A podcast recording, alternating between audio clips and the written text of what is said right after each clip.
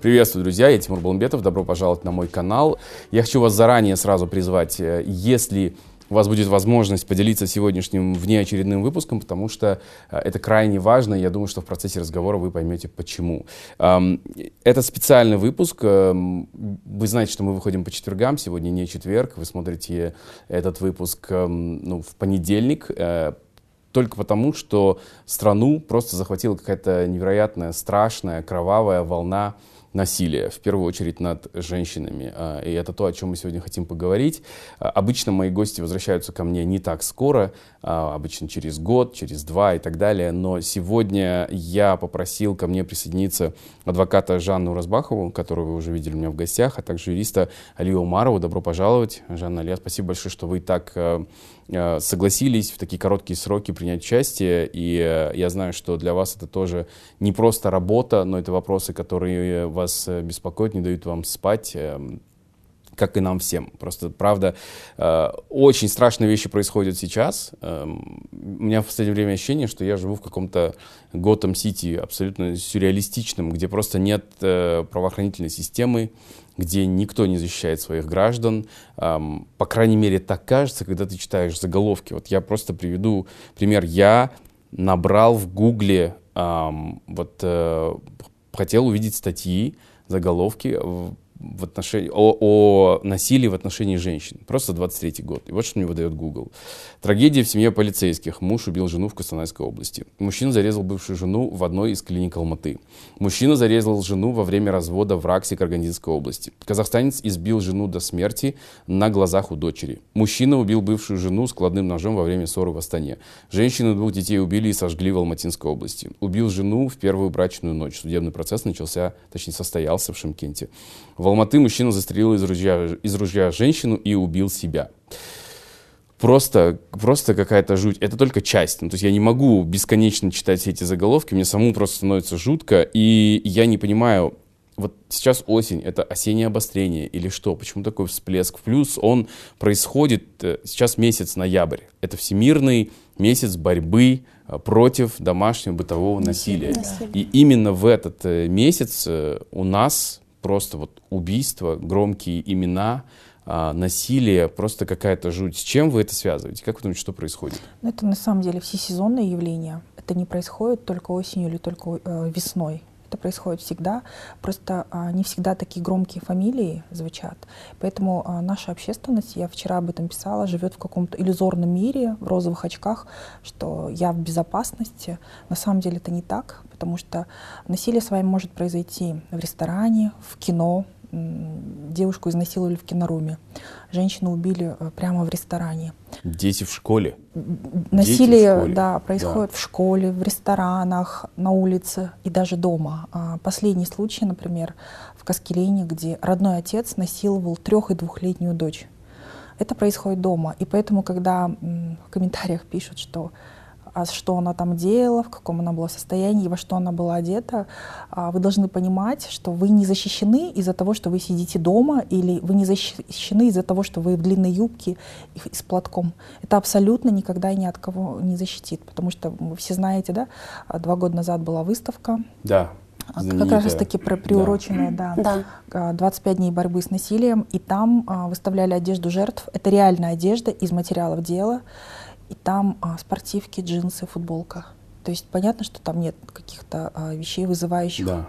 эротических и так далее. Поэтому это происходит всегда и везде, и это не зависит от времени года. Мы должны это понимать. Да, это я бы правда. хотела бы добавить, что, наверное, почему э, в последнее время всплеск таких э, новостей, да, вот так, так сказать, наверное, э, потому что жертвы насилия, они призывают общественность вступить в их защиту перестали от отчаяния, да, от отчаяния, от того, что они в правовом государстве не чувствуют себя защищенной, и жертвы перестали молчать. Они обращаются, они обращаются в первую очередь э, к согражданам, они обращаются к главе государства, они призывают обратить внимание на их дела, потому что они уже, наверное, в системе этой не верят, потому что э, зачастую из них э, делают виновату саму, что ты сама Перекладывание ответственности. Да, то есть э, вызывая в ней синдром э, стокгольмский синдром, да, чтобы она пожалела этого насильника. То есть mm-hmm. ты сломаешь ему жизнь, что ты делала. На начальном этапе Зачем даже женщина, да. да, женщина сталкив, э, при начальном этапе обращения э, за помощью, да, за защитой э, к правоохранительным органам, в первую очередь она сталкивается э, с таким фактом, когда ей следователь, да, его обязанность предупредить ее об уголовной ответственности за заведомо ложный донос, но его обязанность просто разъяснить это переходит в нравоучение, кстати, всегда. Но у нас ну, или даже откровенно склоняют и да, отговаривают. На, начинают оказывать давление, говорить, что ты предупреждена об уголовной ответственности за заведомо ложный донос. Иди подумай. А, и то есть за те часы, первые часы, когда она находится в, э, в здании органов полиции, да, уже жертва сама начинает сомневаться, а правильно ли она поступила. Поэтому сейчас просто я так думаю, что тенденция а, тех, а, динамика увеличения в средствах массовой информации тех преступлений, которые произошли а, в отношении как женщин, так и детей, это просто уже а, жертвы перестали об этом молчать. То есть мы а, становимся, точнее жертвы становятся более вербальными, они начинают об этом говорить, но, как вы говорите, это акт отчаяния, потому что если они не выходят в медиаполе, в медийное пространство, то их просто не слышат. Не то, что не слышат, дела даже не регистрируют, понимаете, даже в чем проблема, да. То есть а, то, о чем говорит Илья, это а, происходит постоянно. А, женщина приходит за помощью, она обращается в полицию, чтобы ее защитили, а, и а, работа органов следствия как раз-таки заключается в том, чтобы доказать факт преступления, да. Но вместо этого они перекладывают факт доказывания на нее и говорят, а ты сможешь доказать? Ты же не докажешь.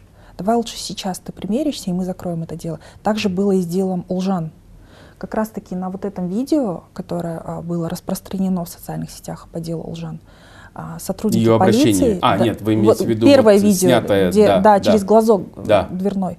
Он же там конкретно говорит, его фраза, ты же не докажешь. Не мы не докажем, как органы следствия, да, а ты же не докажешь. И мне без разницы он повторяет. Мне без разницы. Он три раза сказал, мне без разницы. На коротком минутном видео он три раза сказал, мне без разницы извините, а за что вы получаете тогда заработную плату, а за что вам кодекс ваш правоохранительной службы, если вы приходите к жертве и говорите, ты не докажешь. Угу. Почему ты свою работу не делаешь в таком случае?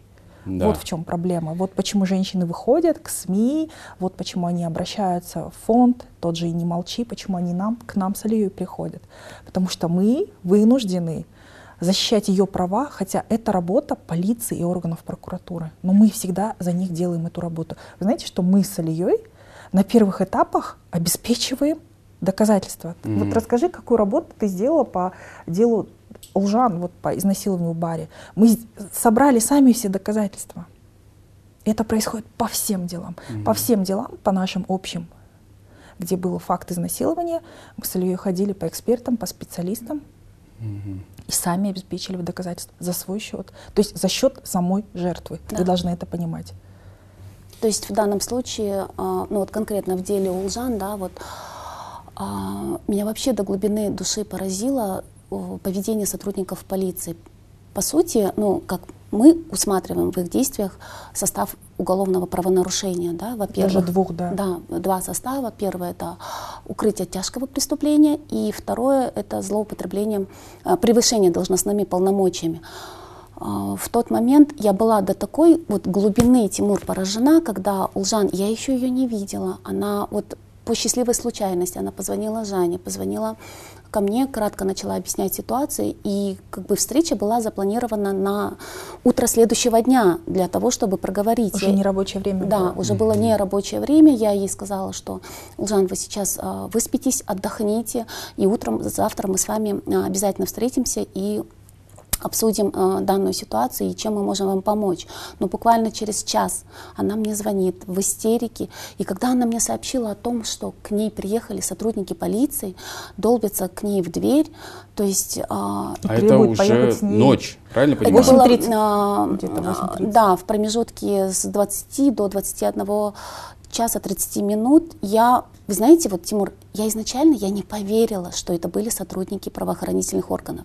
Я а, подумала, думали, что это диверсия, да? Я подумала, что это родственники под, со стороны подозреваемого, угу. его потому друзья. Что такое происходит да, тоже, да, что потому что, ну, у меня в голове не могло вообще, я не могла даже просто предположить, допустить, допустить такую мысль, что это могут быть э, сами сотрудники полиции. И когда я уже начала звонить э, непосредственно э, по громкой связи, я сказала, включи громкую связь, чтобы они слышали, что на связи уже, связи, да, уже. Да. Они еще отказывались юрист. служебное удостоверение Да, они отказывались предъявлять служебное удостоверение, и по ходу разговора с Улжан я поняла, что вот у, у нее была просто истерика, состояние истерики, понимаете? Они, а, от них прозвучала такая фраза, что мы все равно ее заберем. То есть не преступника, а жертву. А зачем они, я не понимаю, зачем они приехали? Они хотели ее доставить в полицию? Они хотели, чтобы допросить или да, что? Нет, чтобы примирить, чтобы примирить э, с потенциальным насильником, да, ну вот пока... Не доказано. Они же там четко говорят, Тимур, вот такая фраза, ты лучше сейчас свое заявление забери, сейчас, ты ничего не докажешь. Сейчас забери, у тебя есть два варианта. Да. Смотри, у меня два варианта. Ни к тебе, ни враги, ничего, лежи нам вообще по ни холодно, лежи. Аля, как дело пойдет, нам по идее без разницы. Мы, нам дело главное раскрыть. Мы, то есть, человека поймали и все. Дальше будет разбираться уже следствие. Теперь смотри, у тебя есть вариант. Либо сейчас написать отказное, чтобы вообще, то есть, дело не возбуждено, дальше, чтобы процесс не шел. Смотри, просто завтра будет тебе доказать это сложно как-то тебе. Ну, нам как-то вообще разницы, ты будешь писать, нет? То есть, либо сейчас пишешь отказное, то что э, претензий никому не имеешь. Э, это второй вариант. Э, ну, повестку просто принимаешь и потом приходите вместе с адвокатом на очную ставку. Нам как-то без разницы дают. То этот вариант, либо этот вариант. Слышишь? И это то, что происходит эм, из-за того, что вот вы писали в одной из недавних публикаций, что несколько лет назад у нас поменяли э, меру э, наказания да, да. за э, нанесение легкого вреда здоровью. Нет, нет, нет, это, это другая статья. Это другая статья. В 2020 году угу. а, вот, по инициативе президента в Уголовный кодекс внесли изменения, президент издал указ, и а, в 120 статья, раньше изнасилование, представляете, было преступлением средней тяжести, а по преступлениям средней тяжести возможно примирение угу. а, между жертвой и а, преступником. По всем категориям дел, по преступлениям средней тяжести. В этом случае уголовное дело прекращается. Так было вплоть до января 2020 года. В январе 2020 года а, из, из, изнасилование перешло из категории а, преступлений средней тяжести в тяжкое, а по тяжким категориям примирение невозможно. То есть мнение жертвы учитывается в суде, но при этом примирение невозможно. То есть органы после следствия... После того, как написано заявление? После того, нет, после того, как э, в базу уголовное дело заведено, есть единый регистр досудебных расследований. Если уголовное дело туда вносится, все, оно уже системой, а, в том числе и прокуратурой, и МВД регистрируется как зарегистрированный факт преступления. После этого и происходит вот то, что произошло э, в Сулжан. случае с Илжан. Она просто написала заявление, а они не регистрировали его в эту базу, чтобы прокуратура не увидела это дело, и вышестоящие органы это дело не увидели. И они к ней приехали, чтобы она заявле, заявление забрала для того, чтобы его не, не вносить да. в базу. Потому что как только в базу вносишь, ты уже не имеешь права их примерять. Понятно, что ты на этом не заработаешь. Вот в чем проблема. И сейчас мы столкнулись с той ситуацией, я официальную статистику привела из Комитета э, правовой статистики, там а, регистрация всех уголовных дел, можно прямо в режиме реального времени заходить и смотреть, сколько дел регистрируется. Так вот, в 2015 году 15, 16, 17 примерно 2000 уголовных дел. Это в то, год? В год по Казахстану. Это только женщины, которые решились написать заявление. Да, это очень важная это только ремарка. Зарегистр... Да, но есть еще, а, это только 20% от фак... фактов насилия, это говорят общественники. То есть mm-hmm. не все женщины идут писать заявление по, после изнасилования. Это в 2015 году? В 2015 году 2000, в 2016 году 2000, с 2017 года а, где-то 1900, 1800, Далее, и буквально с 2020 года, как только Уголовный кодекс вносится изменения, и преступление переходит в категорию тяжких преступлений, начинается резко, вот прям в шесть раз падает регистрация дел. В шесть раз, Тимур. На октябрь, на конец октября 2023 года в Казахстане произошло как будто бы только 323 изнасилования. Но это абсолютно выдуманная и невозможная цифра, потому что реальные цифры не, не в десятки, а в сто раз больше. Ну, если я вас правильно слышу, ваша практика показывает, что просто этим делам не дают ход, ну, вот оказывая давление да. на, на жертв. Вот регистрация по делу Лжан произошла, вот Алия а, разговаривала с Лжан, с ее семьей, я в это время, Алия мне позвонила, говорит, Жанна, все вот так, вот так, она э, успокаивала Лжан, потому что у нее вот то, что Алия говорит, это, это просто ужас, в каком она была состоянии. И она мне сказала, э, звони в УСБ, э, в прокуратуру, я, я буду успокаивать. домой. Она пока ехала туда, я дозвонилась дежурному прокурору, дозвонилась руководству прокуратуры района, и только после их вмешательства 21.37 заявление, которое было в 6 утра подано, в 6 утра, было зарегистрировано в базу 21.37.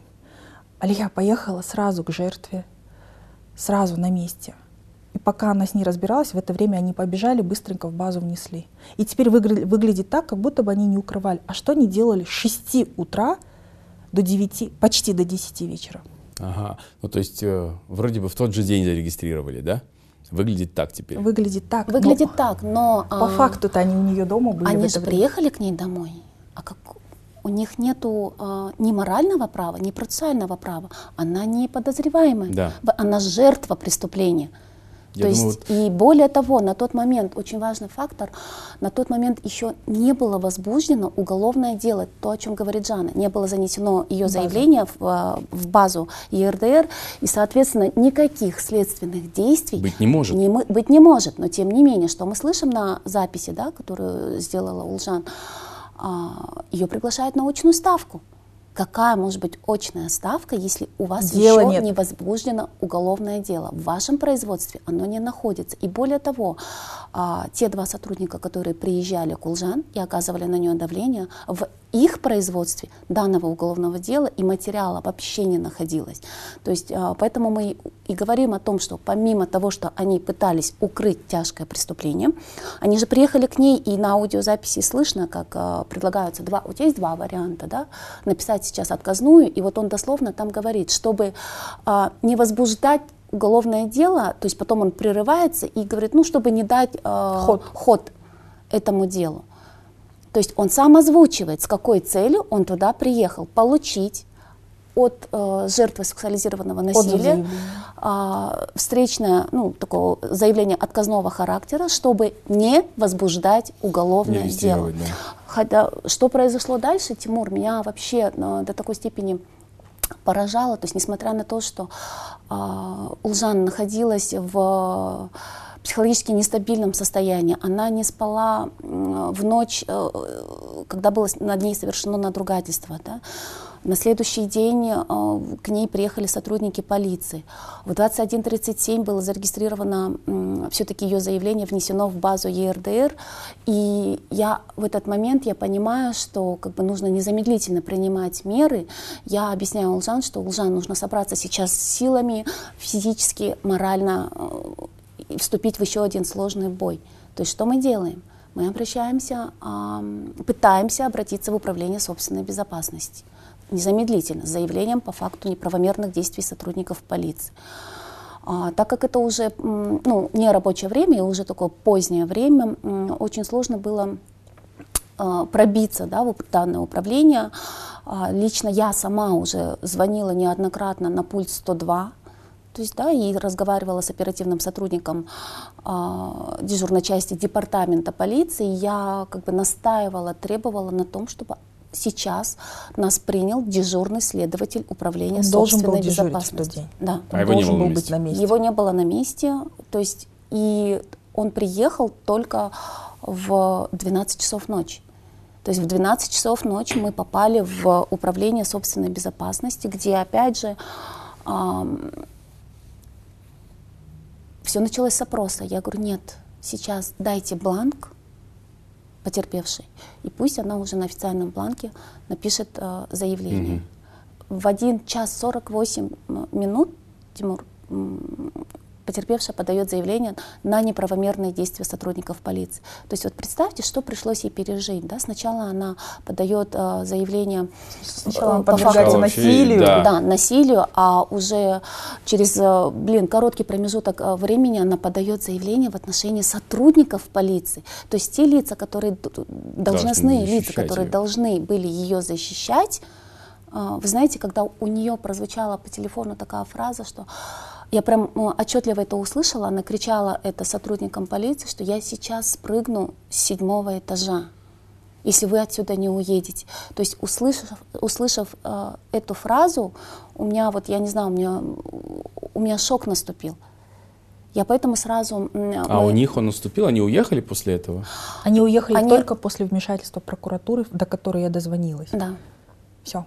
Только прокурор на них смог Настолько влиять. был цинизм, Тимур, у девушки был нервный срыв. Я э, попросила ее, как бы настаивала, говорю, пожалуйста, Улжан, вызови скорую помощь, потому что я слышу, что у нее уже, она находится на грани она нервного срыва. Да. Окно, да. Она могла просто действительно, вот представьте, куда ей идти. За дверью mm-hmm. находятся сотрудники полиции, которых она боится. Да? Это, э, это только минутное видео, э, которое э, она, опубликовала, она опубликовала. Там видео гораздо больше. То есть э, и сотрудники полиции, видя, что приехала бригада скорой медицинской помощи, то есть они прошли, э, бригада прошла домой. Улжан э, лихорадочно рассказывает фельдшеру скорой помощи, что она подверглась сначала половому изнасилованию, что сейчас приехали сотрудники полиции, что у нее состояние сейчас э, она не может э, себя вообще как бы контролировать, что ей она нуждается, да? да, она нуждается в медицинской помощи. То есть, э, несмотря на это, сотрудников полиции это не остановило, Тимур.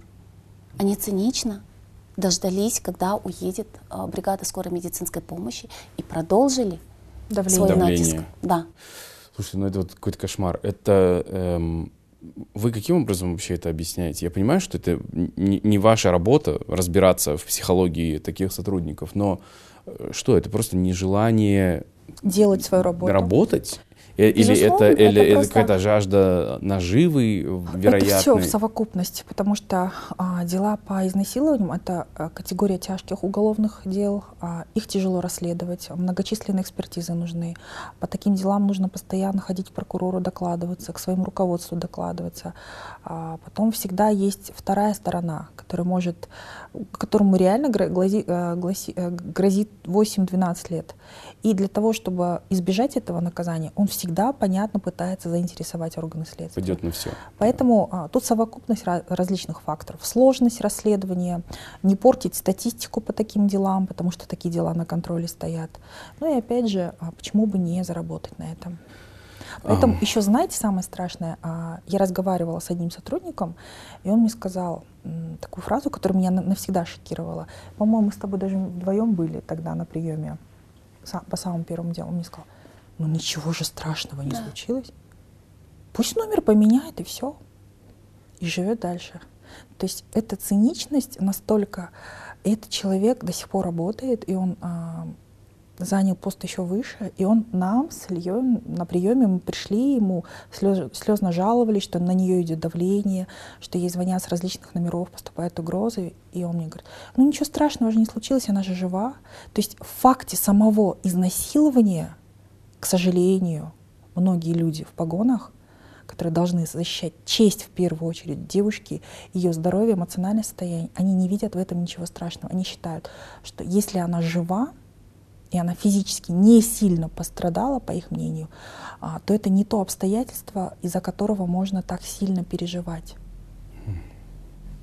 А потом я бы еще добавила, что все-таки вот полное, полное отсутствие эмпатии да, мы об этом говорили. к жертве да, вот полового насилия со стороны правоохранительных органов.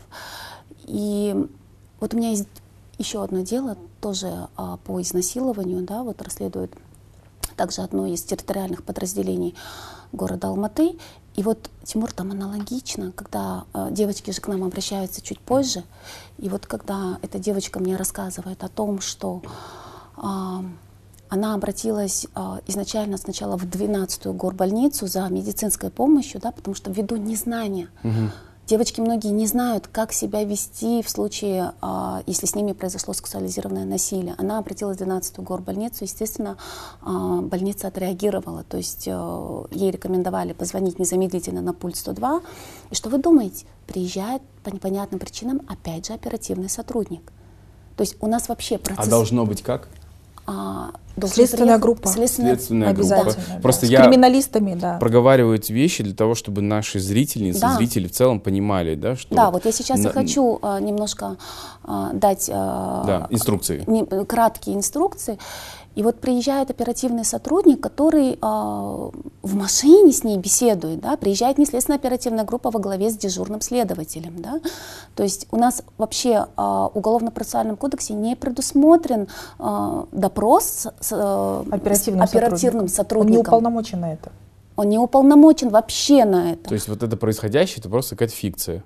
Да, ну, и он не... ей говорит такие, опять же, такие фразы, а что ты вообще делала в этом баре? А почему ты после бара с ним в такси поехала? А что ты пила? Да. А что ты употребляла? А сколько алкоголя ты выпила? И, Такое ощущение, а, что вот все эти сотрудники потом пишут комментарии. Этот под разговор а, продолжался вот со слов девочки 45 минут в машине, в закрытой, да, вот она. С пострадавшей. С пострадавшей девочкой. В итоге она уже как бы, он ее подвел к тому, что она отказывается от э, дальше идти. дальше идти, да, вот он ее подвел, но в какой-то момент, э, благодаря тому, что рядом с ней были подруги, угу. которые в том числе вот, общественницы, угу. да, да, в том числе и общественница, э, которые вступились за нее, в этот момент он ей говорит такую фразу: э, так, в таком случае сейчас я э, дай мне номер своих родителей, я буду звонить твоим родителям. Тимур, это давление. Это совершеннолетняя девушка, чтобы вы понимали. Слушайте, это не какие подросток. изощренные тактики просто. Но это того, же, чтобы... это же в последующем, когда все-таки они привезли ее а, в управление полиции, да, для того, чтобы она написала заявление, а, там ад продолжился. То есть, опять же, нескончаемо. Это даже не допросы, Тимур, это бесконечные опросы. Как потом уже без стали, протокола. стали выяснять. Без протокола. Без, протокола. Просто это чтобы... Просто измором взять жертву, да. замучить ее настолько, вот чтобы она сказала, только да. остановитесь. Да. Только оставьте да. меня в покое. Они не понимают, что насколько это травмирует жертву, без конца рассказывать об обстоятельствах насилия. Но это происходит абсолютно по всем делам. Как я уже говорила, в Америке, в странах Европы допрашивают ровно один раз на камеру и э, в основном анкетированием. Угу. После в этого, прошлом интервью да, об этом да, говорили. После да. этого жертву не приглашают на допрос, потому что это слишком эмоционально тяжело, потому что она вновь и вновь это переживает. То же самое по всем категориям. По всем дел. категориям дел, да. Я вот э, мы сейчас обязательно продолжим разговор о деле Лжан, потому что да. мне кажется сейчас оно максимально э, важное, актуальное, и это дело, в котором что-то еще можно изменить. Но, к сожалению, происходит очень много а, дел. Мы вот слышим об убийствах, где жертву уже не спасти. И вот я в связи с этим хочу вас спросить. Э, вы, Жанна, сказали, да, когда я спросил, почему такой всплеск сейчас, что, может быть, отчасти потому, что имена очень известные, громкие. Да. громкие да. Вот а, я, например, прочитал в новостях и был в шоке, что, оказывается, а, некогда певец Рахат Турлаханов эм, тоже устраивал побои своей супруги. Но вот я процитирую из, из статьи. Турлаханов устроил скандал, в ходе которого нанес побои своей супруге, причинив физическую боль. В судебном заседании вину признал, в содеянном эм, раскаялся. Супруга подтвердила факты, изложенные в материалах дела, попросила суд производства по делу прекратить в связи с примирением, говорится в постановлении. То есть, если э, супруг избивает свою жену, то можно примириться. То есть она может попросить не давать ход делу. Да. Вот так вот прям в суде, когда уже дошло до суда.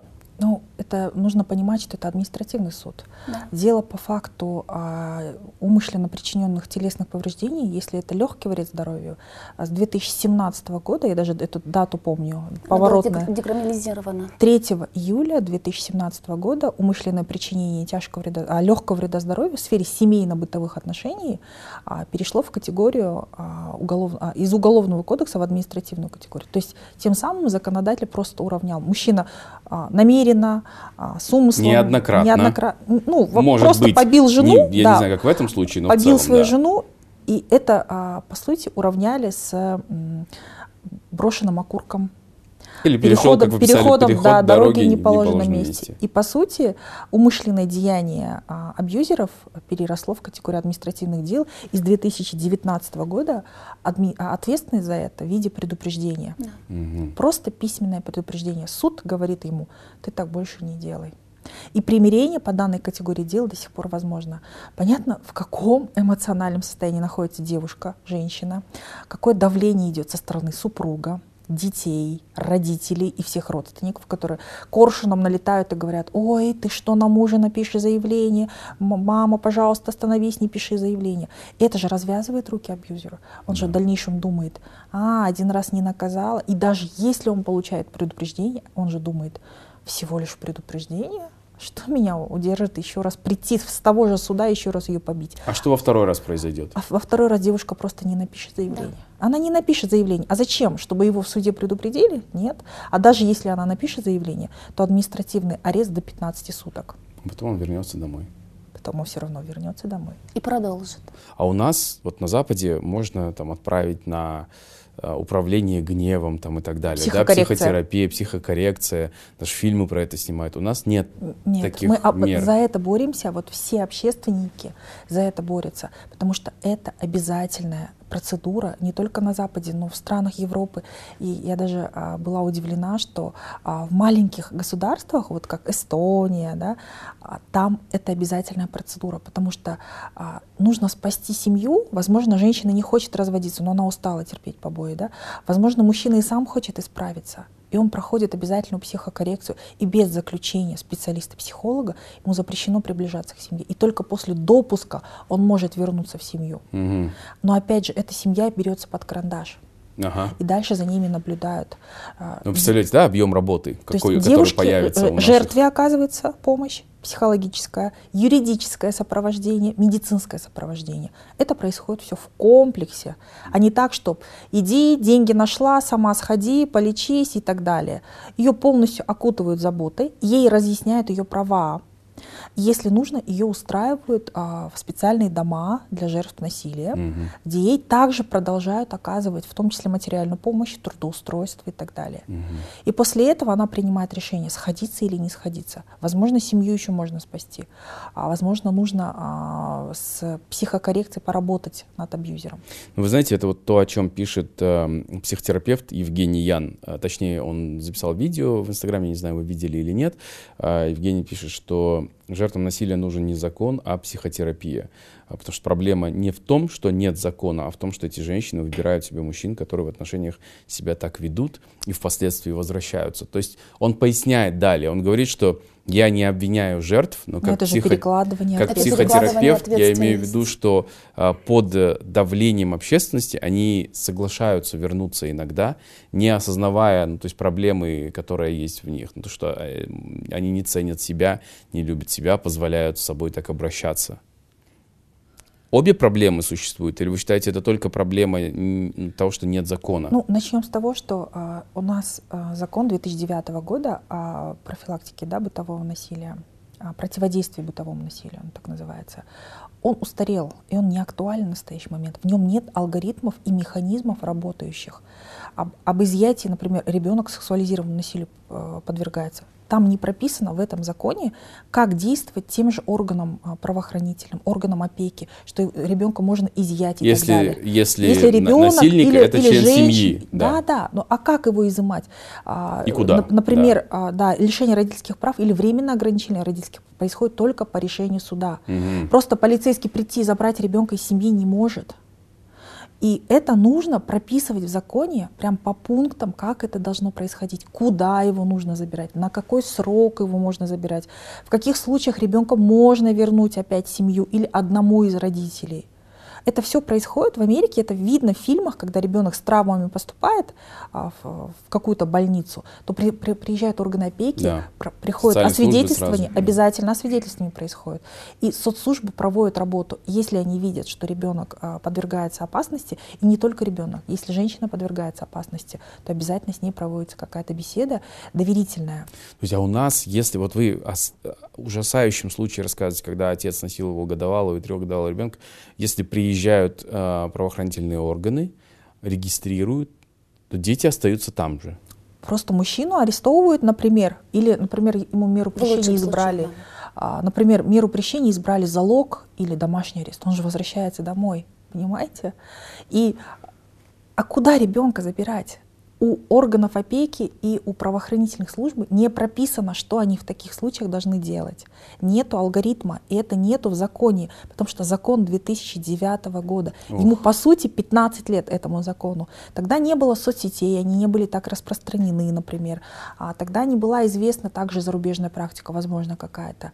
И в 2021 году же пытались э, внедрить новые... Я помню, да. но там кричащие голоса. Да, вы же знаете, какому... Да, да. абсолютно я даже не буду стесняться, абсолютно неадекватных просто людей, которые оперировали какими-то непонятными страхами, вот просто страшилками. Вы знаете, Тимур, я думаю, что э, кровь всех женщин, которые погибли от рук мужей, супругов, партнеров после 21 года, после того, как этот закон не приняли, на руках в том числе и этих активистов. Угу. И они должны это понимать. Я бы вот хотела, я... Тимур, добавить, да, вот что ну, в продолжение вот э, мнения психотерапевта, да, Евгения Ян, где действительно вот э, я считаю, что он перекладывает ответственность на женщин, на жертв э, сексуализированного либо бытового насилия. И вот возвращаясь законодательно, а, когда в 2017 году да, законодатель декриминализировал а, статью 105 Уголовного кодекса Республики Казахстан, перевел его в категорию административных правонарушений, да, вот как Жанна дала сравнение, а, приравняли к выбросу мусора, окурка, окурка да. Да, или там перехода в неположенном месте, мотивируя тем, что сама статья 105 а, она действительно не рабочая. Но она почему была не рабочая? Потому что эта категория дел относилась к делам частного уголовного обвинения.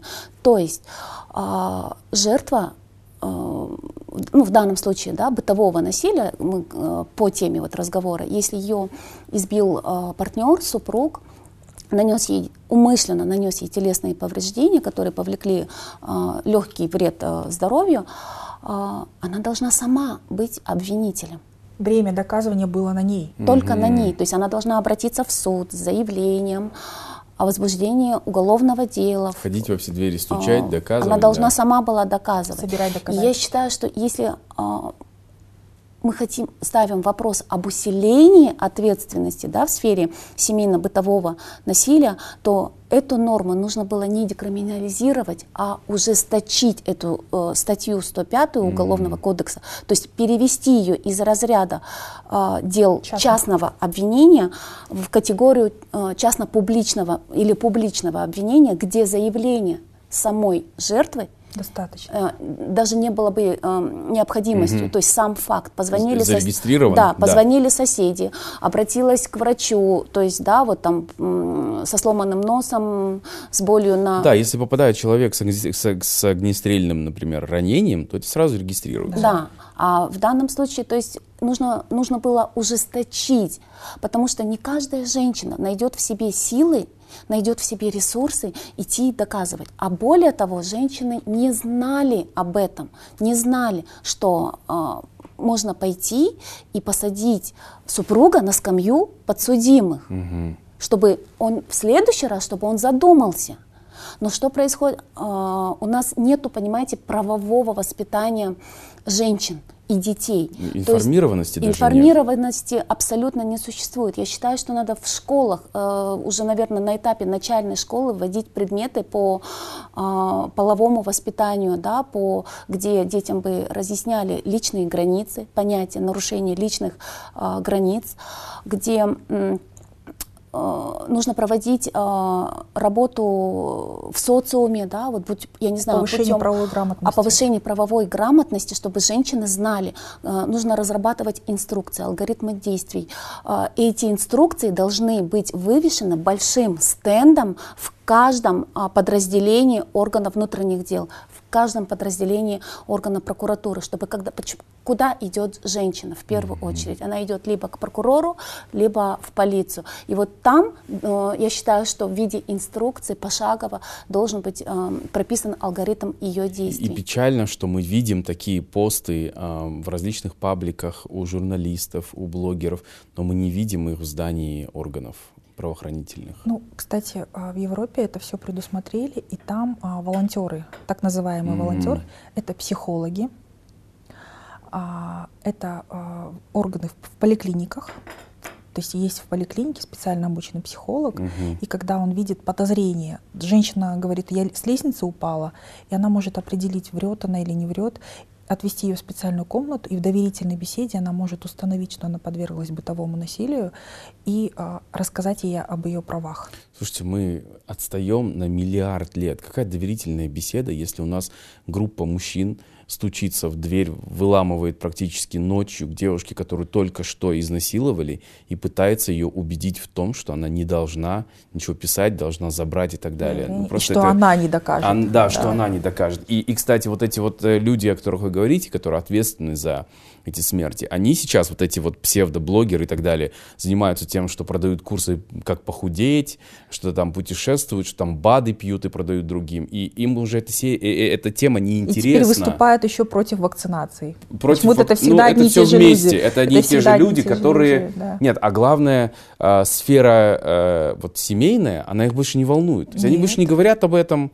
они не пишут об этом, они спокойно втюхивают Мавр сделал свою свое дело, ерунду. Мавр может уходить. Это правда, да абсолютная правда. правда. Здесь вот это пословица подходит. Кстати, мы, а, вот когда Алия рассказывала о том, что а, говорили, что позвонят к жертве, а, к, к, родителям к родителям жертвы, да, да, это же происходит и а, с супругами. То есть, если, допустим, жертва изнасилования замужем, или она даже разведена. А, у, нам, у нас по двум делам было такое, по нашим общим делам, что а, девушку вызывали и говорили, ну, вы знаете, мы вынуждены допросить вашего бывшего мужа о том, чтобы узнать подробности вашей бывшей э, супружеской жизни, в том числе сексуальные подробности, какой, например, тот же секс вы предпочитаете. А, или по второму делу, это нас вообще просто шокировало, на стадии ознакомления с материалами дела мы да, увидели протокол допроса бывшего, бывшего супруга. супруга, с которым она не живет уже три года. Его спрашивали, а вы когда на ней женились, она была девственницей? Понимаете? Они уже не живут три года. Обстоятельства, которые они выясняют у человека, которого допрашивают в качестве свидетеля – спрашивают, была ли она девственницей, какой она была женой и причина развода. Какое это имеет отношение к факту насилия над ней? И на такие вопросы не нужно отвечать. Пожалуйста, да. запомните, не нужно отвечать на такие вопросы.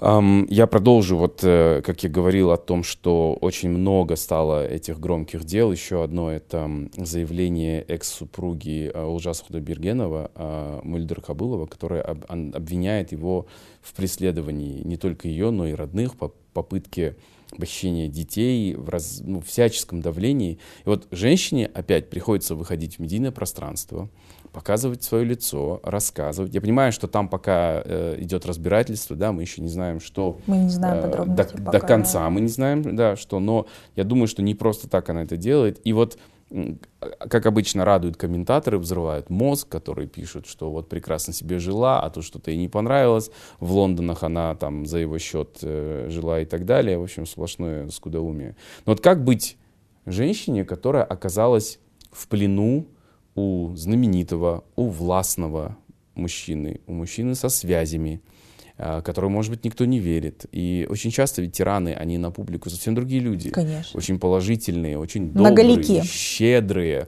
талантливые. Они отлично говорят, доносят свою мысль и тому подобное. И вот, а, знаете, у меня одна из недавних моих э, э, гостей, э, Яна Шубекова, она известная бизнес-леди, она управляет просто многомиллионным бизнесом, и она признается в том, что она долгое время терпела побои дома. То есть, а на публике все было хорошо. Это как раз-таки подтверждает тот факт, а, то, что комментаторы пишут, если бы ты так сделала или сделала бы не так, то с тобой бы это не произошло. Угу. Это происходит в любых семьях. Это происходит вне зависимости от вашего социального положения, от вашего образования, а, вне зависимости от того, как вы поступили и как вы себя вели. Это может произойти в любой семье. Здесь только единственный алгоритм, который действительно действующие, это обращение в полицию. если ваши права нарушаются, в данном случае нужно а, придавать, к сожалению, какую-то публичность данному делу, а, не бояться э, и до конца биться за себя, потому что завтра, к сожалению, все может закончиться так же плачевно вашим убийством. И ваше спасение в ваших руках. И сейчас я благодаря соцсетям, я очень благодарна соцсетям, я благодарна а, всемирной компании МИТУ, потому что женщины перестали бояться. Это перестало происходить где-то за замочной скважиной. И сейчас женщины не боятся, они рассказывают, и благодаря этому они придают силы другим женщинам бороться. Потому что они видят, если она, будучи женой того же там, министра или Акима, не боится, то почему я должна бояться? Потому что женщины а, живут в страхе, и ими страх управляет. Потому что муж говорит, если ты от меня уйдешь, я тебя убью. И он действительно может тебя убить. Но ты же не можешь постоянно жить в страхе, уйти, боясь смерти и так далее, если ты не, пытай, не попытаешься вступить на этот путь борьбы и бороться за себя. Mm-hmm. Поэтому не нужно молчать. Ну и я, я не знаю, как правильно к этому призвать, но мне кажется, так важно вовремя уйти. То есть, не, ну как вот как это донести, что тебе не нужно ждать, тебе как женщине не надо верить в то, что больше этого не повторится. Вот. Люди не меняются. Просто нужно этот факт принять, что сегодня он пришел на коленях, подарил тебе кортье, а, и ты его простила. Завтра ничего не изменится. Завтра он будет винить тебя. Вот э, фильм «Бахыт» Баяна Синтаева mm-hmm. спродюсировал этот фильм. Там очень хорошо эти сцены показаны. Он ее избил, он ей все лицо исполосил, просто он порезал ей полностью все лицо, она в реанимацию попала, и выйдя с реанимации, он к ней пришел и сказал, зачем ты меня до этого довела? довела. Не, не, не прости меня, потому что я это сделал, а зачем ты меня до этого довела? И точно с такими же обвинениями к ней приходит дочь и его сестра. Не потому, не прости, а что так получилось, а именно перекладывание снова и снова ответственности на жертву. Потому что они, абьюзеры, реально живут в том понимании, осознании того, что его довели. Он не осознает никогда, что причина в нем самом. И как бы себя жертва не вела, любые, любые ее какие-то поведенческие особенности, да, например, ее поведение никак не может вызвать то, что человека можно побить, избить, порезать и так далее. Реб... А женщина, ребенок не могут спровоцировать насилие. В любом случае насильник может остановиться, у него есть этот выбор, угу. а жертва не может остановиться. Она не может сказать, ой, пожалуйста, не бей, и абьюзер остановился. Нет. Поведение абсолютно никак не продиктовано тем, что ее завтра побьют. Да, У даже потом эти... Э... Вот, Тимур, я бы хотела также э, добавить Конечно. к мнению Жанны, да, вот отвечая на ваш вопрос, э, кроме физического насилия существует еще психологическое насилие. То есть абьюзер... Э, может и не бить, да? Он может э, и не бить. Он один раз э, причинил, там, э, применил э, физическое насилие, да, дальше как бы. И вслед за этим идет уже психологическое давление, шантаж, манипуляции. Я заберу у тебя детей. Запугивание. Запугивание. Да. Если ты со мной разведешься, я заберу у тебя детей. Суд отдаст э, детей мне, у меня ресурсы, у меня деньги, ты не а ты, ты всю жизнь домохозяйка, на моей шее сидишь, да кто ты без меня, ты детей не прокормишь.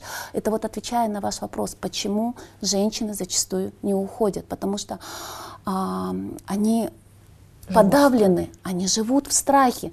И в то же время не проводится, я вот говорю о том, что не проводится никакая, никакая правовая пропаганда да, прав женщин, прав семьи, что, э, на что женщина имеет право. Да, то есть и Буквально только за эту неделю ко мне обратились две женщины с аналогичными запросами да, на консультацию, что вот бывший супруг угрожает забрать у меня детей, в одном случае вообще вывести их э, за, пределы. за пределы страны. Э, то есть если ты не вернешься ко мне, то есть как бы она... Это уже разведенные люди, то есть да, они не муж и жена уже. И происходит вот такое. Да, и знаете, у нее прозвучала такая фраза, которая вот шокировала меня э, в очередной раз. Она говорит, сначала в течение года после развода он принуждал меня к, к интимной близости, запугивания, вот что иначе он заберет у меня детей, он просто заберет их со школы, и я их больше не увижу. То есть он принуждал ее э, к половой близости. Поэтому женщины, они живут вот в этом страхе. Я не знаю, в каждом медицинском учреждении у нас должны быть выделяться денежные средства, да, вот на, не только в медицинском учреждении, но и в каждом территориальном подразделении должны быть психологи. вот я считаю, что психологи это в первую очередь те люди, с кем должна встретиться Делиться. в первую очередь жертва бытового или полового насилия.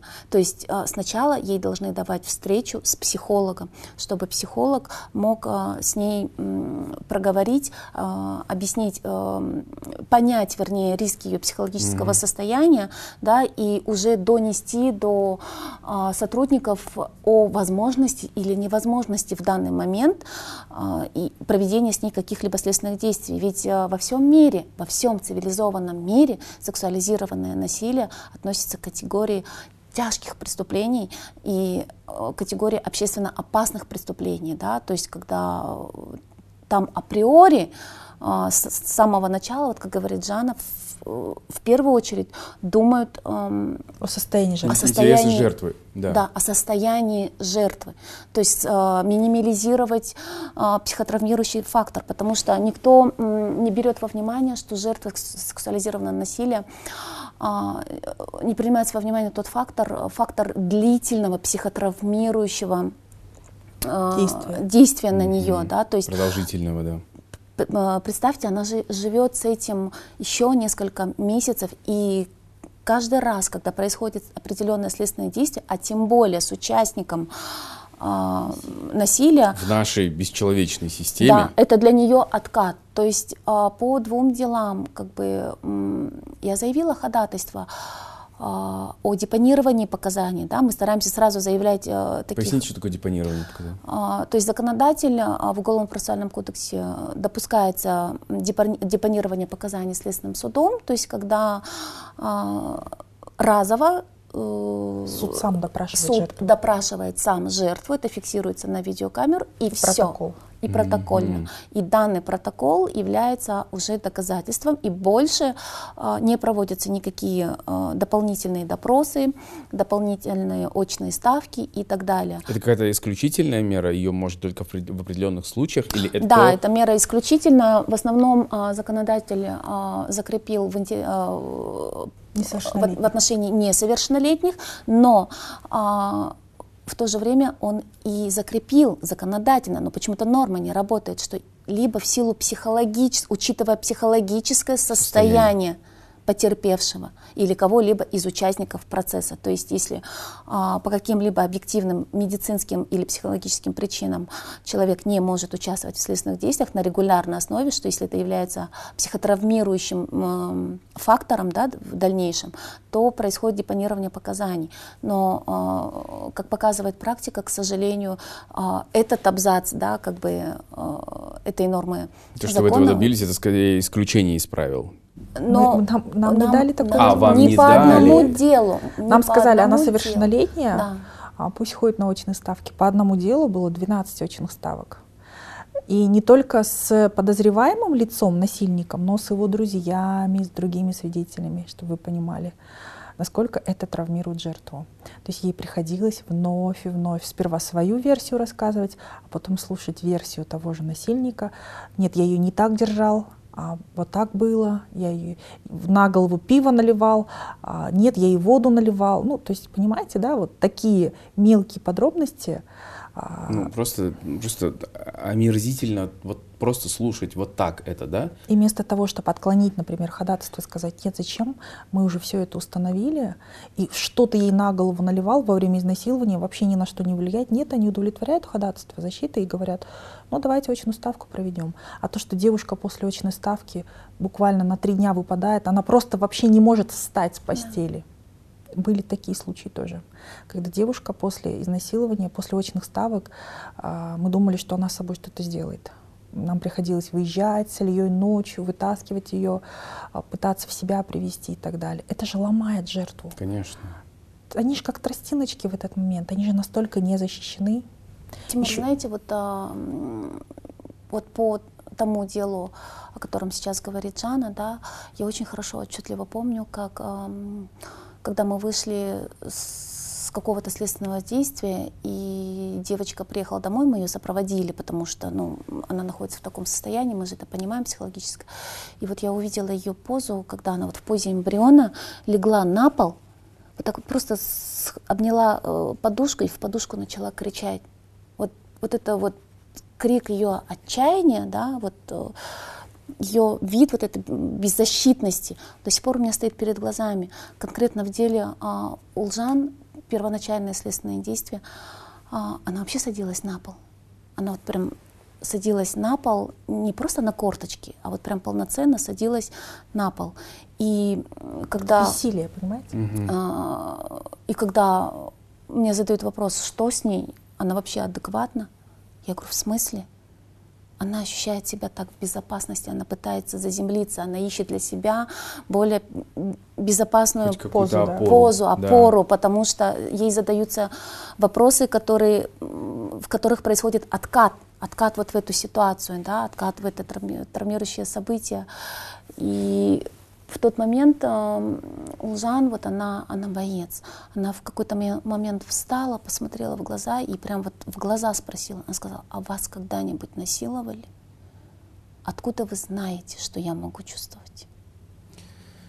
Я думаю, что это очень важный момент для мужчин, которые нас сейчас смотрят. Если вы нас смотрите, я думаю, что, ну вот как мужчина, у меня никогда не возникает страха, что меня кто-то может силой взять, да, совершить какие-то насильственные надо мной действия. Кто-то может меня э, побить, э, вынудить что-то сделать силой. Ну просто когда ты мужчина, ты об этом не думаешь. Потому что тебе эти страхи особо и не внушают, да, там ты в детстве дерешься, если сильно получишь какое-то время, думаешь, как бы там дальше не получить, но э, я думаю, что, а, точнее не думаю, а дорогие мужчины, если вы смотрите это, поймите, что женщины живут в мире а, наполненном страхами, огромным количеством страхов, и страх, который мы не понимаем, это вот именно а, страх того, что с тобой могут совершить насильственные действия без твоего ведома, без твоего согласия. И сейчас мы видим по всем этим ситуациям, мы видим, что это может произойти где угодно. Это может произойти не только со взрослой, э, совершеннолетней женщиной, это происходит с маленькими девочками. Один год, два года, три года, шесть лет. Что вообще происходит? А, это происходит в такси, в лифте, в поезде, в, в общественных местах, в, в ресторане, в клубе. Вот все цепляются за клуб, зачем ты пошла туда и так далее. Поймите, что это происходит везде. Это страх абсолютно обоснованный. Если вы почитали эти заголовки просто, если вы посмотрели, что происходит, поймите, что эм, осуждать жертву это последнее, что мы можем делать как мужчины. Скорее наоборот, я призываю вставать на сторону э, беззащитных женщин, девушек, девочек, вместо того, чтобы распыляться в комментариях. То, что я хотел сказать, мне кажется, что эта категория просто вот у нас отсутствует, мы не понимаем, что это реалистичный, существующий страх и опасность для любой э, женщины. Спасибо, что вы на это сделали акцент, потому что а, не все понимают, а, почему а, женщины, садясь в такси, пишут тем, кто, чтобы их встретили, сообщают номер машины. Почему мы держим ключ в руках, когда мы идем домой? Я всегда, я приезжаю домой, выхожу из машины и ключ от дома держу в руках, потому что я вроде взрослая женщина, но я не чувствую себя в безопасности на улице в собственном дворе. Угу. И не чувствую безопасности себя, даже приходя на работу, по дороге из, э, с работы домой, в магазине, нигде. Это происходит со всеми женщинами. Мы живем постоянно в перманентном страхе, то, что на нас могут напасть, нас могут изнасиловать, нас могут побить. И это действительно же происходит везде. То есть понятно, что Олжан не шла в этот бар с целью, что вот сегодня мне должны изнасиловать. А, наша подзащитная Ая, да, она не садилась в такси в тот вечер, чтобы ее попытались изнасиловать. Наша другая подзащитная пришла в гости не для того, чтобы ее изнасиловали. Вы должны это понимать. Вы должны понимать, что а, женщины не приходят в какие-то клубы или на какие-то закрытые вечеринки для того, чтобы с ними что-то произошло. Мы просто живем. И мы не должны постоянно бояться выходить из дома и бояться, что с нами может произойти. А люди, которые пишут такие комментарии, по сути, вы развязываете руки другим людям, которые совершают насилие, потому что они думают, что это допустимо. раз женщина пришла куда-то. И это еще одна очень серьезная логическая ошибка, которая заключается в том, что женщина, она э, другая, она ограниченней в выборе, в правах, в территории, на которую она может вступать или не вступать, в, во временном режиме. Э, вот в эти часы в сутки ты можешь выходить, а в эти нет. Вы знаете, вот прямо, я прошу прощения за такое сравнение, но это Афганистан, это талибы. Ну, в да. смысле, мы превращаемся в такое общество, которое говорит, выходи женщина, только так. Женщина в Афганистане не имеет права выходить на улицу без мужчины. Да. Вот мы скоро, по-моему, к этому придем. Ну, это очень страшно. Вот на самом деле, я вот читала а, пост Глеба Пономарева. Он же сказал, я не боюсь ночью выходить на улицу. Угу. А мы боимся. Мы боимся. Мы взрослые самостоятельные женщины, мы боимся выходить на улицу. Мы не можем выйти за, на прогулку, мы не можем сходить ночью в магазин, потому что с нами может что-то произойти. А, было очень громкое дело лет 7-8 назад в Астане. Женщина вышла в магазин, мать троих детей. Она была сотруд... А, женой сотрудника то ли, то ли финполиции, то ли... Это было очень громкое дело. Она не вернулась. Ее вывезли в степь, групповое изнасилование, ее сильно побили. Она выжила. Вы думаете, она шла в магазин, чтобы ее изнасиловали? Она вышла в магазин за молоком. Это может произойти везде. И это может произойти с кем угодно вне зависимости от вашего семейного положения. Насильник вас не спросит, в чем, во, во что ты одета. Он не спросит, замужем ты, не замужем, есть у тебя родители или нет. Для него это абсолютно не важно. Я этот наш непростой разговор начал с того, что а, зачитал заголовки, и почти все они были о том, что муж убил жену. А, и, наверное, последний, самый громкий эм, не люблю слово кейс. Но последнее громкое дело — это дело Хуандыка Бишимбаева, о котором просто сейчас говорит вся страна, потому что, мне кажется, это такой просто нарыв показательно сейчас вскрывает перед нами, перед всеми просто.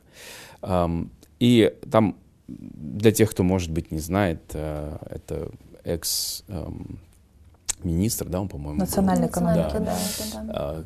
которого сейчас задержали по подозрению в убийстве своей жены. И а, удивительно просто, что сразу же в этом деле нашлись люди, которые его защищают, которые пишут в защиту вот такие посты, и как-то удивительно в собственном их ресторане семейном камеры удивительным образом стерлись, а потом восстановили видео. Но буквально сегодня я прочел статью если вы позволите, я хочу ее зачитать, потому что здесь очень важные подробности. А, и, и делаю это для того, чтобы люди понимали, что не всегда нужно верить там, тому, кто первый там, выдал информацию. Орда KZ, портал э, с ссылкой на источник, приближенный к следствию. Вот такая формулировка там пишет о том, что утром 9 ноября Хуандык Бишимбаев позвонил своему двоюродному брату и попросил быстро приехать к ресторану. Около 9.30 утра тот приехал в ресторан и увидел, что в первой вип-кабине горит свет, постучался, но Бишимбаев не разрешил входить, попросив принести одеяло. Что он и сделал. Пошел в гардеробную, взял два одеяла и вошел в кабину. В кабинку. Там увидел лежащую бездвижно Салтанат Нукенову, она сильно храпела это важный фактор. Он подумал, что женщина спит, хотя затем заметил на полу при входе следы крови. Бешимбаев на его глазах укрыл женщину принесенными двумя одеялами. После этого брат закрыл кабинку и пошел в свой рабочий кабинет.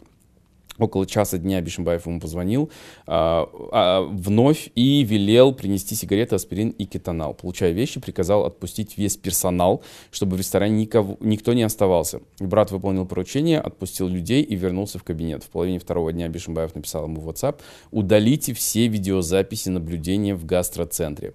Брат сразу же позвонил администратору и передал этот приказ удалить все видео с камер видеонаблюдения не только в ресторане, но и во всем гастроцентре. А затем спускается в диспетчерскую, убеждается, что все удалили. Когда в два часа Бишимбаев вновь его позвал к себе, и он зашел в кабину, то увидел, что Нукенова до сих пор лежит на диване, но близко не подходил. Кондык попросил его найти iPhone жены, они начали вместе искать, но в ресторане не нашли, нашли в машине. И э, вернувшись, брат услышал следующую просьбу — отвезти телефон домой к Нукеновой, но по пути обязательно заехать в фитнес-палас и побыть там 10-15 минут, поскольку ее брат отслеживает телефон по геолокации. После этого Бишимбаев потребовал быстро вернуться, а по приезде заявил, что голоден и в 16.20 заказал еду.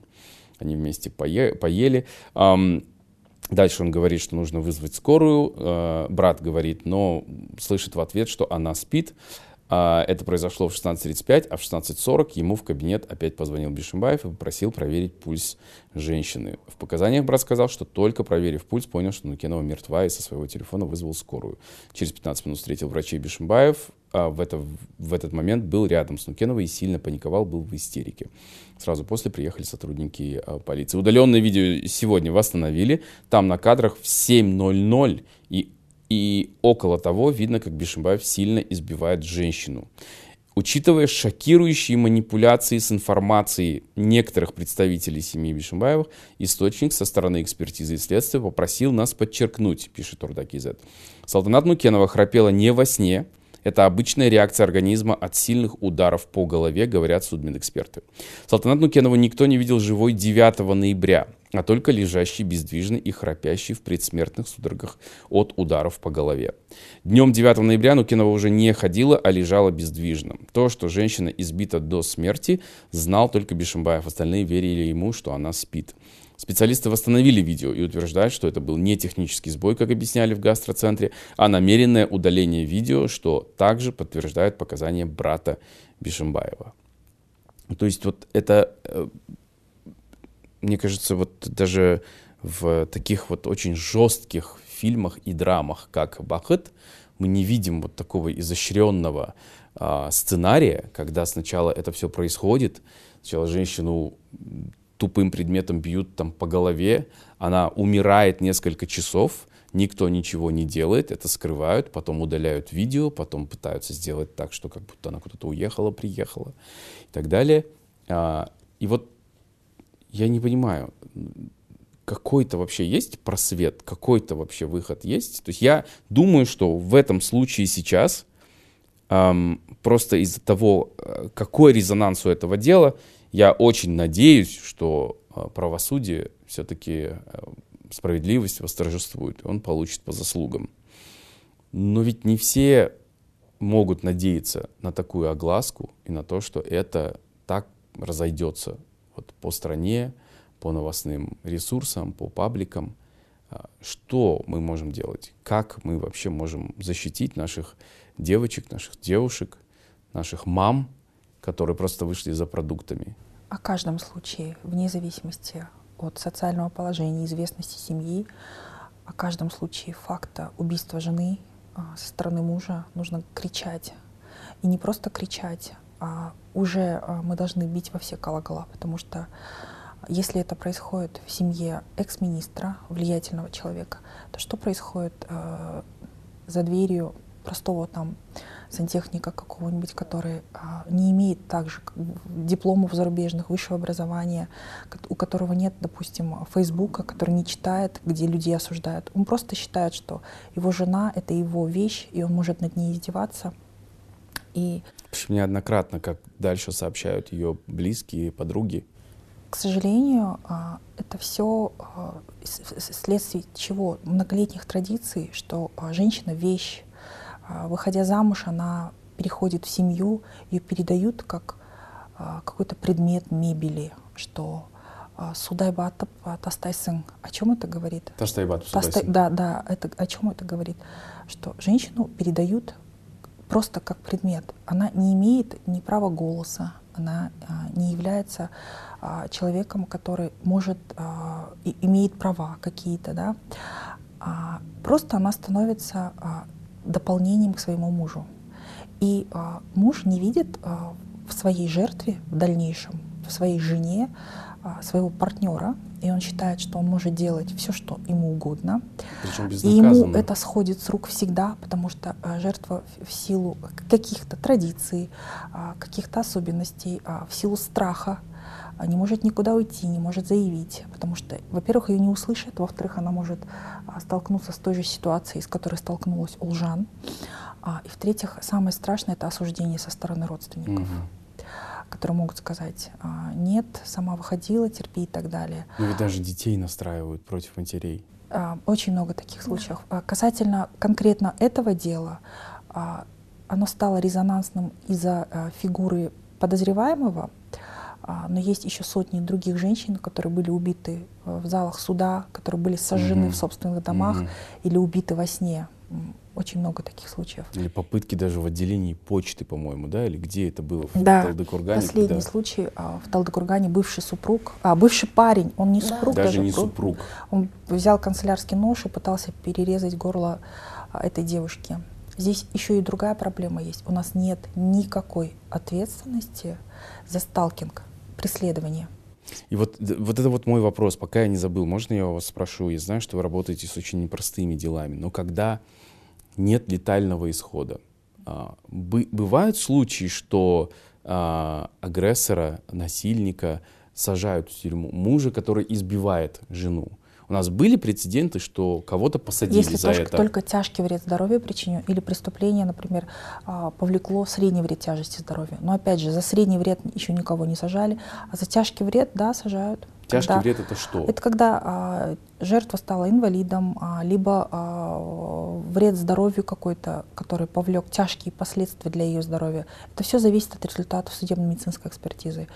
А, было громкое дело а, в Астане, мужчина избивал в лифте беременную жену, он ее прям запинывал. А, его осудили, потому что у нее были сломаны ребра, и это было неоднократно. То есть потом уже МРТ или КТ показало, что у нее были уже сросшиеся неправильно кости реб, э, ребер. То есть он ее неоднократно избивал. И она об этом заявила, ее семья ее поддержала, и дело дошло до суда, его осудили. И а, очень много, к сожалению, опять же, нашлось комментаторов, которые говорят, а что раньше не ушла? А что ты молчала? И так далее. А, даже об этом случае заявить а, непросто. Вы должны понимать, что а, вам там в тепле у себя дома на диване писать этот комментарий проще, чем женщине переживать эту ситуацию дома, потому что а, ее могут не поддержать ее родные, б, ей некуда идти, и самое главное, у нее есть дети, и она, по сути, а, обрекать будет своих детей на расти без отца.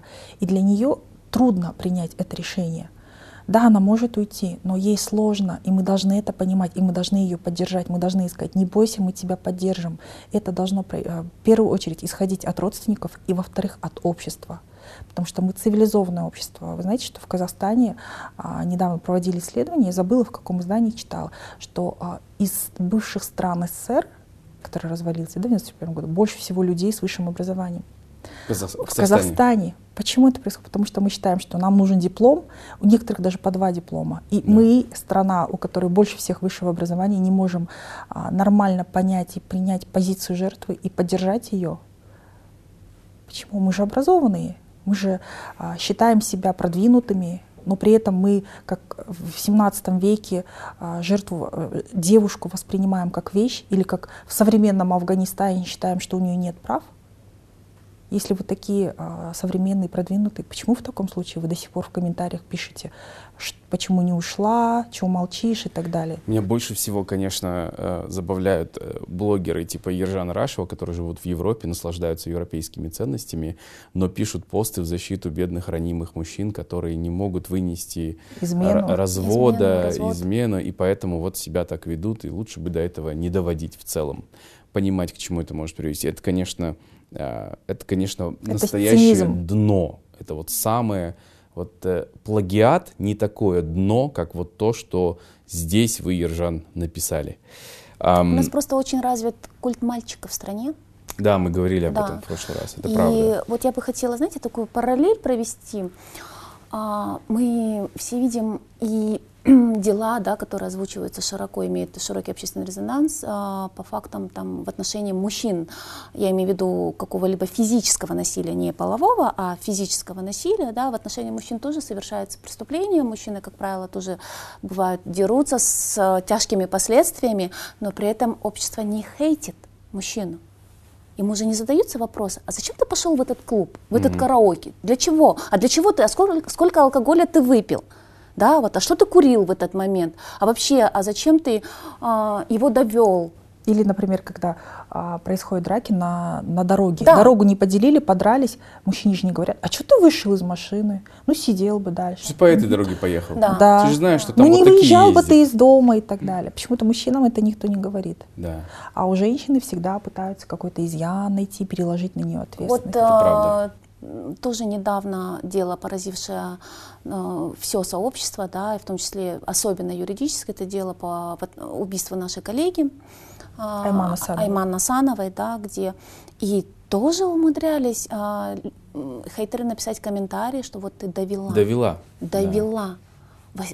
22 ножевых ранения. 22 ножевых ранения. Это как можно было довести? При этом они а, уже не жили вместе уже как бы определенное время они не жили вместе. Не она к нему приехала, он приехал. Подкараулил э, ее? Да, ожидал ее в паркинге. То есть, э, я не знаю, вот у нас отношение вот к женщине, вот Тимур, вы правильно сейчас э, обратились, да, к, э, к общественности и, и к определенным лицам. То есть отношение к женщине нужно менять громко все, каждый э, громко говорит о том, что рай находится под ногами матери, да, что дочь э, и э, мать это святое. Да. да. А жена? А жена? А женщина, которая родила тебе эту дочь? Которую ты выбрал, да. на секундочку, да, да, да. за которую ты взял ответственность, на секундочку. Поэтому.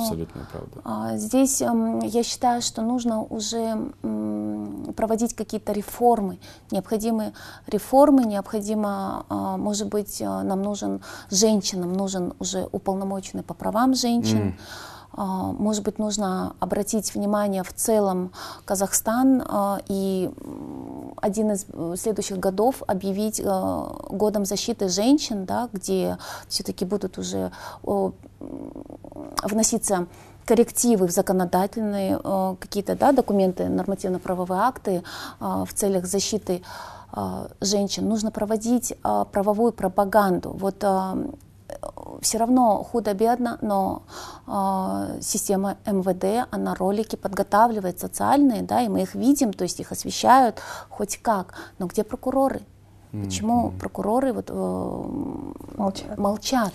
Вот, вот до прокуроров я быстро здесь хочу, хочу сказать, что мне кажется, что к женщинам нам тоже нужно обратиться, потому что, к сожалению, я очень часто вижу, что женщина враг женщине. К сожалению, я вижу очень много осуждения, когда сами женщины говорят «виновата» или «я терпела, ты терпи». А это же зачастую нас... сами травмированные конечно, женщины. Конечно, конечно. Да. Это, это результат системы, да. Э, продукт системы. Я думаю, что стоит напомнить, что даже вот матерям, которые, может быть, из-за того, что будет стыдно жить, не дить, от полат, тусар, не дить, там и так далее, не хотят дочь назад принимать, и отцам, конечно, тоже большой-большой привет. Нет ничего драгоценней чем жизнь. Нет ничего священней жизни, нет ничего священней э, прекраснее вашего ребенка. Не нужно отталкивать для того, чтобы какой-то человек, которому нет до вас дела, Одобрение. погладил вас по голове и сказал, какие молодцы, как они воспитали в духе традиций дочь. Какая разница, если, не дай бог, она умрет или останется инвалидом на всю жизнь. Пожалуйста, давайте э, делать акцент на то, что действительно ценно и важно мнение людей, мне часто вот я смотрю, я думаю, какие-то люди что-то пишут, какие-то даже там родственники могут что-то говорить. Но у нас даже отношений нет. Ну, то есть, и, и я понимаю, что это не важно. Перестаньте оглядываться на конечно, то, что кто что говорит. Конечно. Они все равно будут говорить. Да. Это абсолютно не важно. Абсолютно да. правда. И теперь возвращаясь к тому, что вы сказали. Вот есть какая-то ответственность э, сотрудников органов когда вот такие вещи происходят, когда вы откровенно видите, что дело тормозят, ему не дают ход, когда оказывается давление, когда э, вам приходится посреди ночи звонить в прокуратуру, просто потому что вся система до не работает. Нужно прям вот ручником что-то сделать. Или почему жертве обязательно нужно обращаться к президенту? Отмечать его в Инстаграме, чтобы блогеры это репостили, чтобы вот было тысячи, там, 500 пересылок, и только после этого что-то двигается. Это же система, это солидарность. Они никогда друг друга не сдают, они друг друга поддерживают. Вот нам в обществе такой солидарности, как в правоохранительной службе, не хватает. Прокуроры всегда выступают адвокатами следователей. Uh-huh понимаете?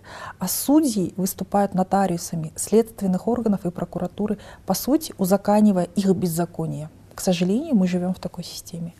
Поэтому а, здесь только ваш голос, ваша воля, ваша борьба и, на, и борьба нашего общества. Когда мы перестанем, как общество цивилизованное, терпеть это и перестанем молчать и будем требовать соблюдения наших прав – конституционных э, и по всем э, законодательным актам. Только тогда они поймут, что, оказывается, они знают свои права, и они, оказывается, больше не будут терпеть. Потому что мы, как налогоплательщики, не то что имеем право, мы обязаны это требовать. Да. И зачастую, Тимур, орган расследования в, уже вот в связи с введением трехзвенной модели да, ведения уголовного процесса, орган расследования зависим Э, то есть э, у нас разнятся норма УПК, да, где следователь является самостоятельным mm-hmm. лицом, принимающим решения, но на практике, к сожалению, сейчас это не так. Я не понимаю, с какой необходимостью нужно было вводить эту трехзвенную модель, где уже на этапе а, досудебного расследования, то есть а, принимая то или иное решение, орган расследования направляет его для согласования а, надзирающему прокурору, и в течение 24 часов прокурор либо а, соглашается с решением, mm-hmm надзорного органа процессуальном решении, ой, э, э, органа расследования, либо отказывает в его согласовании. То есть тем самым уже позиция как бы прокурора, она определена, она уже предрешает исход э, данного уголовного а дела. А у следователя куча начальников, которым он всем должен угодить еще в своей работе. Вот конкретно, допустим, по делу Улжан, угу. орган расследования, вот Э, что она говорит в своем обращении к главе государства, да, что дважды орган расследования, э, ну, простым языком, пытался предъявить, э, обвинение, обвинение э, насильнику, да, то есть и, э, однако надзорный орган отказывает в этом. То есть э, это говорит о чем? Все вот, основания есть, нужно предъявлять безусловно, ему обвинение. Безусловно. Но... Орган расследования не вышел бы, вот никто не обращает на это внимание, что имеется достаточное, значит, основание для предъявления ему этого обвинения в совершении двух тяжких э, преступлений. Да? И э, орган расследования по непонятным для улжан причины, ну и в целом для нас, э, вернее, орган э, э, прокуратуры, он отказывает, считая данное решение преждевременным. То есть поэтому Улжан и пошла на этот шаг отчаяния, обратившись уже к главе государства, потому что она боится, что таким образом уже предрешен э, исход, исход дела. дела. Mm. То есть, по сути, а, прокуратура считает нормальным, что а, мужчина ходит с ножом, насилует девушку в подъезде. А, но они почему-то считают, что ну, пока еще не можем доказать. Ну, наверное, еще рановато. При этом у нее есть а, телесные повреждения, есть а, биологическая экспертиза, подтверждающая, что у него есть, что его ДНК обнаружены на ее белье. У него был изъят нож, у него был действительно изъят нож. Который она описала в своих показаниях. Это Понимаете? же полнейшее беззаконие. Нижнее белье разорвано, а они считают, ну, в порыве страсти, наверное, и так далее. То есть само по себе то, что изнасилование произошло в подъезде с, с угрозой убийства ножом, ну, наверное, по их мнению, они считают, что до сих пор недостаточно оснований для того, чтобы изменить ему меру прещения и для того, чтобы до сих пор признать его подозреваемым и квалифицировать его действия. А он на свободе? Он да. на свободе. То есть он спокойно он ходит он на сейчас работу, вот среди нас, разгуливает. Да. Да. Наверное, там новый нож себе купил. И при... почему а новый нож? всегда при нем. Он же в своих показаниях, да, э, да в ходе очной ставки что? сказал, что? что он постоянно ходит с ножом. И для его работы охранника это важно, и его да. формулировка люди по-другому разговаривают, оказывается, когда нож достают. Это он сказал в ходе очной ставки, вот да. Лие. И более того... А, это же признание просто. Вы знаете, даже после того, когда его отпустили, это был такой, вот я не знаю, плевок а, в сторону лжан, да, когда... Во всех нас, в общество. Когда его отпустили, э, он был задержан на 10 суток, и после э, своего освобождения он начал публиковать, соответственно, сторисы у себя на странице в Инстаграм. Как мы узнали об этой странице, то есть э, Улжан заметила, что к ней стали э, проситься в друзья, ну, как бы неизвестные ранее ей люди. То есть, в, в соцсетях? Да, и монит, промониторив э, круг друзей, то есть она как бы случайным образом увидела его страницу. И на своей странице он, не стесняясь выкладывает а, подробности. Нет, он выкладывает там с, как смайл, да, вот ножа в виде ножа. Гифку ножа да, просто. гифку ножа просто выкладывает с формулировкой «поехали наводить порядок». То есть, понимаете, вот когда, Это издевательство когда просто. Улжан э, отправила мне скрин его сториса, вот мне нечего было сказать. Это плевок. Понимаете? И он до, как, до сих как пор. ей страшно просто такое Он до- да, и он до сих он знает, где она живет. Он э, до сих пор находится на свободе. По мнению надзорного, надзорного органа, он Не представляет опасен. опасности, да, да. он не, не опасен для общества. То есть я не знаю. При этом следственные изоляторы, Тимур, для сведений, переполнены женщинами, Да. которые подозреваются в экономических преступлениях. Мгм. Молодые, ранее несудимые и не опасные для общества женщины. А если женщина а, совершит, например, в ходе обороны случайное убийство мужа, никто с ней церемониться не будет. Ее тут же, без экспертиз, просто арестуют. И все. Такова реальность. Вы знаете, у нас, по-моему, вот те приоритетные направления, которые глава государства из года в год, выступая в своих посланиях, да, ставит приоритетные задачи перед системой правосудия, правоохранительными органами, да, что это вот в первую очередь интересы несовершеннолетних. Несколько раз он обращался в своих посланиях с ам, требованием искоренить нарушение прав а, женщин, да, чтобы прекратить а, эту практику. А, вот проведя анализ, вот подведя как бы итоги, уже год заканчивается, да, своей работы, а, буквально вот летом в моем производстве а, было только вот было шесть уголовных дел на стороне потерпевших, пять, пять из которых, Тимур, были э, преступления против личности. То есть это изнасилование, Побои. это э, нанесение вреда здоровью против личности. И только одно уголовное дело у меня было по факту а, мошенничества, да, то есть против собственности. На мое удивление и к, моей, к моему великому сожалению, вот данное уголовное дело уже находится в суде и уже э, О мошенничестве. да, суд рассматривает. То есть у нас приоритеты на местах, к сожалению, поменялись, нежели чтобы расследовать а, уголовные дела против э, жизни, здоровья, да, против личности в приоритетном направлении, чтобы брать их на контроль, чтобы дабы жертвы а, этих преступлений не обращались публично к главе государства. Мгм. Вот а, у меня есть еще одно уголовное дело, которое а, в начале мая э, тоже было широко ос- освещено в средствах массовой информации, где мальчику в ходе буллинга сломали в двух местах руку. Да? Мама обратилась, а Дина Танцари опубликовала у себя а, на странице. А, Так вот, а, заступив это дело, я была поражена вот также, когда ребенка привезли, попросили приехать на допрос, да, это ребенок, ему 10 лет, Тимур, попросили приехать, привести его на допрос. А, Поначалу заставили ожидать более там, часа в коридоре, то есть это ребенок, он же нету никаких абсолютно условий, комнаты Мгм. ожидания, ребенок стоя ожидал, завели а, в кабинет, дознаватель начал его допрашивать.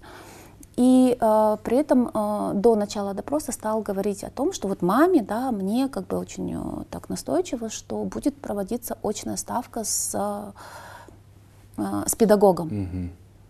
То есть э, ребенок не смог дать показания. У него началась просто, вот понимаете, истерика. 10 лет, малыш, он так начал рыдать, что я не хочу а, видеть этого педагога, да, как бы перед собой. Поверят не мне, поверят ей, потому что она взрослая. Вот эта фраза. У нас, ам, я не знаю, нужно, наверное, действительно уже применять какие-то более кардинальные меры. Кардинальные меры. Нужно искоренять вот эту практику. Мы а, можем бесконечно вот, э, говорить о том, мы все прекрасно понимаем, да, что сейчас а, спад, информационный спад, когда пойдет а, вниз, да, как бы все это утихнется, но это же до определенного, до следующего случая. То есть А опять происходит... все изощреннее и изощреннее. Конечно. Происходит откат, потом происходит откат назад, и мы все начинаем оглядываться назад и говорить, блин, мы же об этом тогда Да, говорили. да, как мы здесь оказались вообще? Да. Ну вот потому что мы прошли вот эти рубежи все и ничего не сделали Все с потому, этим. что алгоритма нет. Нет Нет этого. единого разработанного Да, нету алгоритма. единого разработанного алгоритма. А, очень, ну, не то что в защиту, да, я бы сказала, а, системы МВД, но а, просто объективно, если подойти, кадровый голод. абсолютно кадровый голод, не хватает женщин-следователей mm-hmm. да, на местах. Mm-hmm. То есть это действительно острая нехватка их. И ну, в таком случае, может быть, уже пора как-то создать непосредственно Условия? подразделения, mm-hmm. может быть, непосредственно а, отделы по расследованию преступлений а, против женщин, да, где а, четко будут а, проинструктированы работники, для них создать методику, да, вот что нужно делать на начальном этапе, потому что с чем мы сталкиваемся? А, очень важен а, на начальном этапе сбор, правильный сбор доказательств. Да, какое просто банкротство системы. Ну, нету а, четкого алгоритма действий, нету а, правовой пропаганды. Вот я говорю, отсутствие стендов, да, то есть вот женщина пришла подать заявление, должно быть четко написано, а, на что она имеет право. Это та же да. эстонская модель, о которой да, я говорила. О которой вы говорили. Можно да, но... было это сделать уже давно. И мало того, что нет э, инструкций, нет э, информации, так еще у нас э, всякие депутаты э, предлагают жертв сажать вместе с э, насильниками, вместе с агрессором, да, с человеком, совершившим преступление. И я, кстати, не помню, вот Амантай Жархамбек, депутат э, от партии Аманат это сказал. Я не знаю, партия Аманат что-то вообще сделала. Нет. Какие-то были, я не знаю, там действия, нет, позор. Ну просто позор.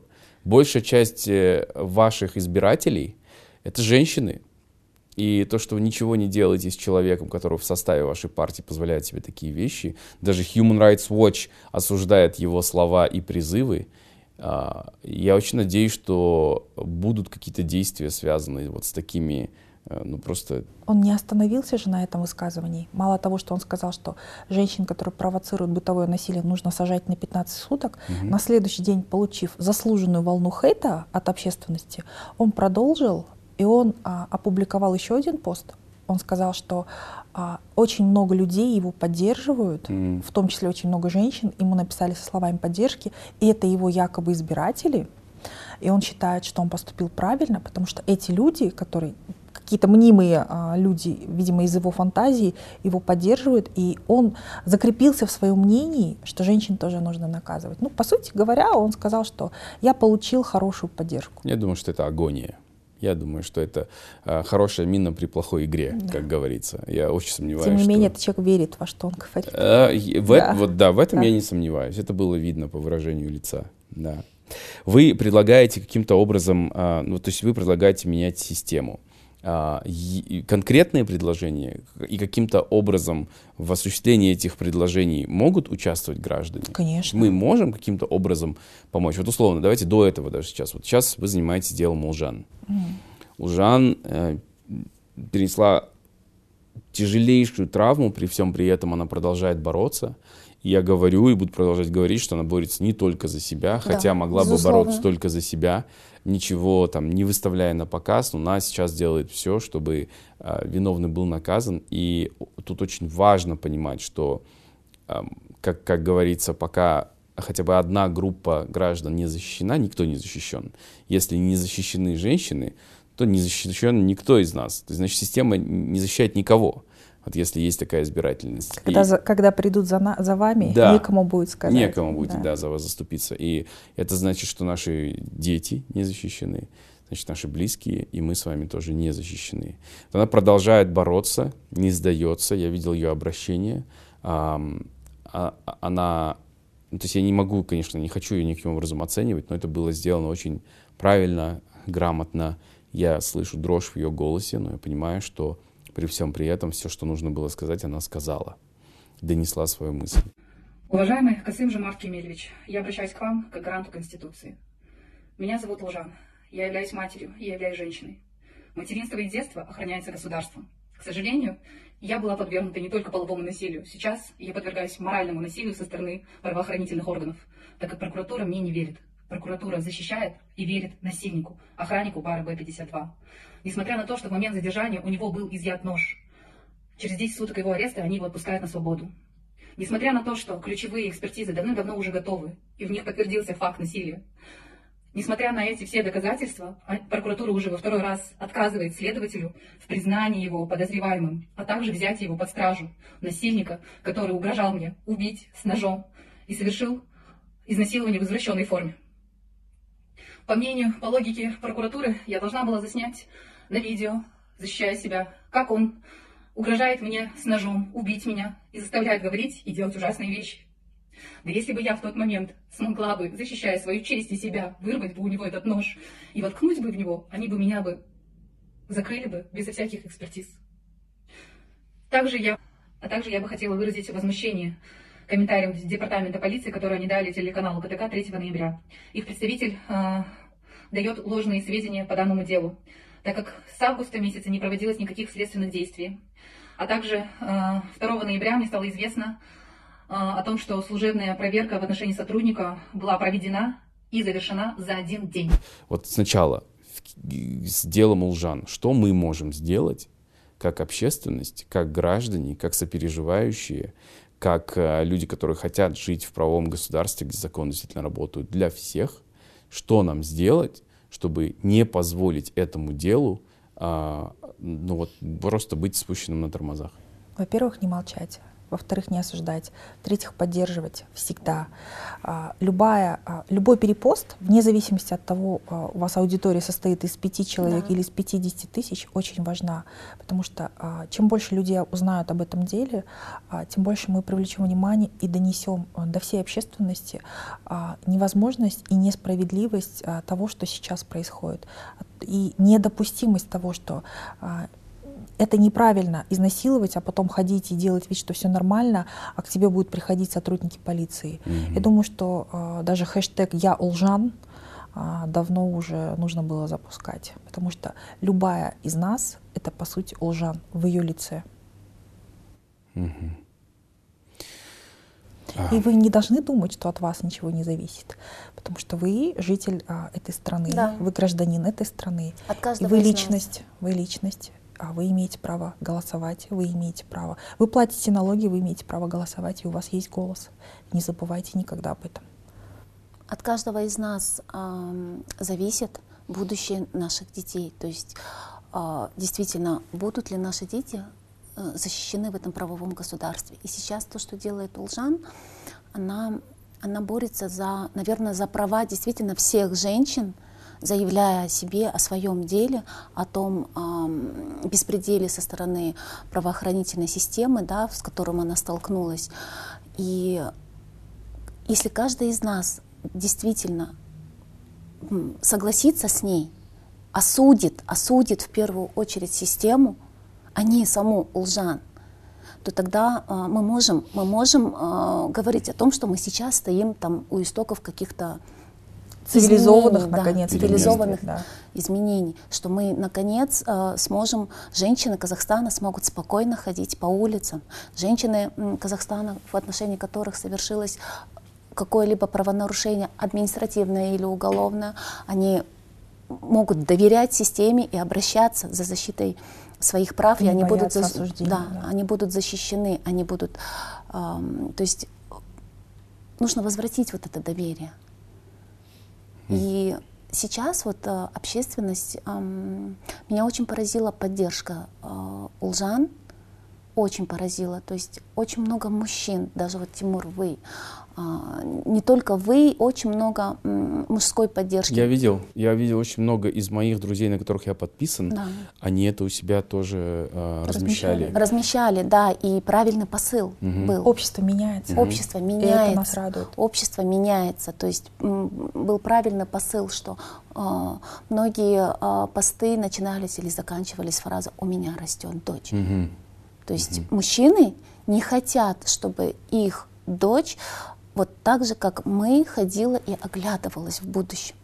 То есть она, мы живем в правовом светском государстве, и а, у нас а, гендерное равноправие.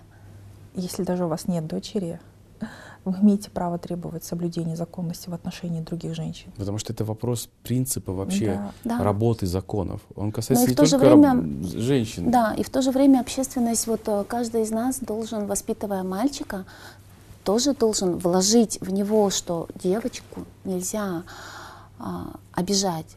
Вот, а, Тимур, вот у меня два сына, да? У меня тоже. Да, вот да. у меня два сына.